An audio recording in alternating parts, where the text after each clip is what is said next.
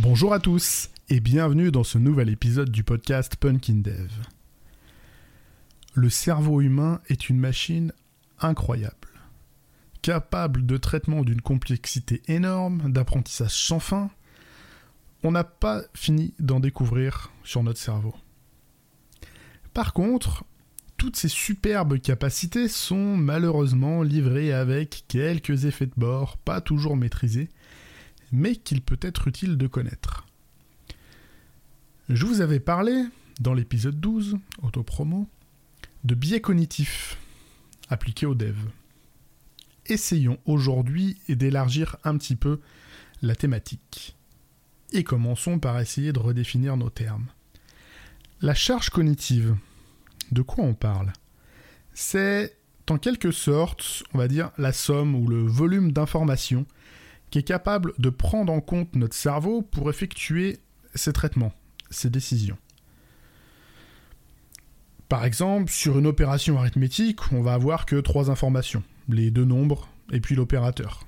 Ça représente une charge cognitive assez élémentaire.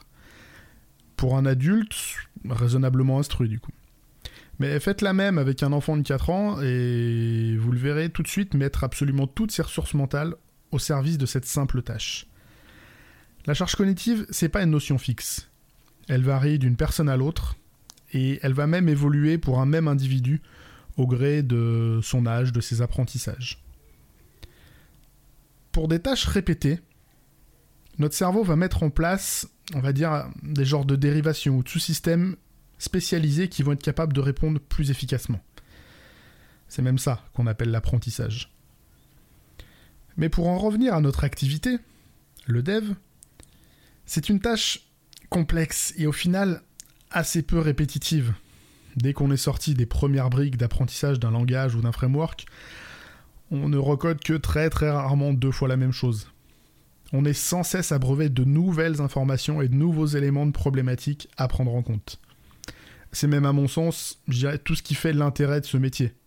Mais ça, c'est mon avis.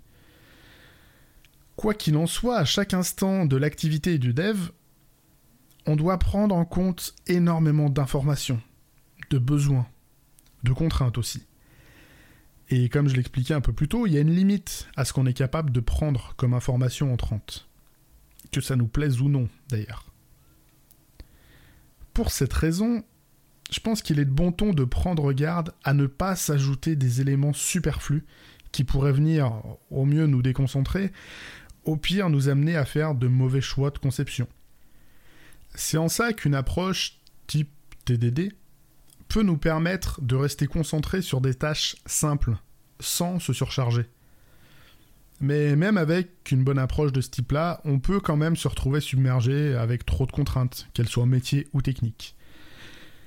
Il apparaît alors à ce moment-là nécessaire de se simplifier la vie en se réduisant le nombre de questions que le cerveau a à se poser en permanence. Et pour ça, je trouve que DDD nous propose déjà des choses intéressantes, juste avec le concept de Ubiquitous Language. C'est un langage partagé, commun à tous, du business jusqu'au code. Une fois connu, ce jargon, tout ce langage, il va se retrouver dans le code, et sa lecture en sera grandement simplifiée. Plus besoin de traduire des choses en d'autres pour comprendre de quoi on parle. De la même manière, un typage fort qui va dans ce sens peut tellement simplifier les choses. Utiliser une fonction qui prend trois chaînes de caractères en paramètres, eh, c'est pas hyper explicite quand on essaie de la coder et de l'appeler. Si en revanche, sur les trois paramètres, on a un utilisateur ID, un type prénom, un type nom, on sait tout de suite comment utiliser cette fonction. Et non, une bonne documentation n'aura jamais le même effet. La doc, il va falloir l'ouvrir, la parcourir, espérer que chaque paramètre soit bien nommé, bien documenté. C'est juste un nouvel effort qui risque de nous faire perdre le fil de ce qu'on était en train de faire et qui au final rajoute à la charge cognitive, là où un typage explicite nous enlève de la charge.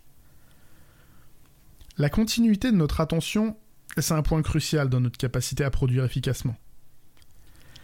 Il se dit souvent qu'une interruption de même 10 secondes, ça coûte en moyenne 20 minutes pour reprendre le fil de notre concentration. Alors même si cet ordre de grandeur me paraît grand, et que j'ai pas vraiment de source sur ce chiffre-là, qui ne s'est jamais dit, après avoir été coupé, euh, j'en étais où au fait moi? Bon, laisse tomber, j'ai perdu le fil. Qui a fait les gens? Non, ça marche pas. C'est pour ça qu'énormément de devs finissent avec un casque, voire même à réduction de bruit sur les oreilles dans des open space. Au passage, je crois vraiment que ce type d'espace de travail, ça doit être le moins efficace du monde, d'un point de vue concentration individuelle. Dans la même lignée, des durées comme ça, il faut savoir que notre capacité d'attention soutenue n'est que d'environ une douzaine de minutes. Encore une fois, ça peut varier d'une personne à une autre, et on parle ici d'attention soutenue. Il s'agit de l'attention nécessaire sur des tâches très peu communes et à forte complexité. L'intérêt de réduire notre charge cognitive, ça va être de pouvoir relâcher ce niveau d'attention pour prétendre pouvoir travailler plus longtemps. Et je vous assure que ça fonctionne. Retrouvez dans vos souvenirs un moment où vous étiez en pleine zone de confort. Vous maîtrisez le métier, vous gérez bien vos outils, c'est quelque chose de standard, vous êtes habitué à tout. Moi, je suis certain que vous êtes capable de produire des choses excellentes pendant largement plus de 12 minutes, 30 minutes, 1 heure, 2 heures peut-être pour certains. Et au final, vous vous serez même pas rendu compte de tout le temps passé. Ici, votre attention était certes importante, mais pas soutenue, et avec au global une charge cognitive raisonnable. On reçoit souvent des espèces d'injonctions à sortir de notre zone de confort. Alors cet exercice, ça présente un intérêt principal, le fait de sortir de sa zone de confort, c'est de pouvoir y revenir, mais armé d'une nouvelle expérience. Travailler systématiquement hors de sa zone de confort, c'est juste une source de stress complètement délétère qui ne va aider en rien à produire plus de qualité, ni à produire plus d'ailleurs.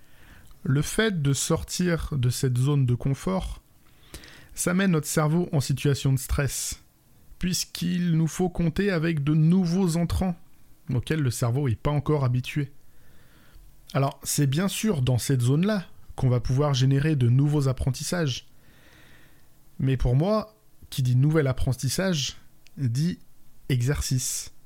Et pour moi, c'est le format exercice, ou kata, coding dojo, sans la pression de la prod, qui me semble vraiment approprié pour ça. La transposition de ce qui aura été appris à côté d'un contexte de prod se fera beaucoup plus simplement. Pour faire un parallèle très actuel, le kata, c'est un peu le vaccin des problématiques de code. En pleine pression de livraison, ajoutez une contrainte trop forte à votre cerveau, et vous allez prendre des sueurs froides, perdre toute ou partie de vos moyens, et au final, livrer du code dégradé. Comme si vous chopez un virus sans avoir été vacciné. Par contre, si vous avez été vacciné à cette problématique pendant un kata, au moment d'aborder de nouveau ce problème dans un contexte professionnel, contexte de prod, bah, votre cerveau il saura le traiter. Et il aura juste à gérer une adaptation à prendre en charge. Et vous aurez grandement réduit votre charge cognitive. Et vous aurez proportionnellement augmenté votre niveau de bien-être ainsi que la qualité de code produit. Mais comme l'immunité, et plus encore que l'immunité, la connaissance, ça s'entretient. N'oubliez pas régulièrement de faire quelques piqûres de rappel. C'est sur cette métaphore complètement pétée que se termine cet épisode. Prenez soin de votre charge cognitive, stimulez votre cerveau sans le mettre sous un stress excessif, et ne vous laissez pas interrompre, mais faites des pauses quand même. C'est pourtant simple, non? Excellente semaine à tous, à mardi prochain pour un nouvel épisode, et d'ici là, geekez bien, codez bien.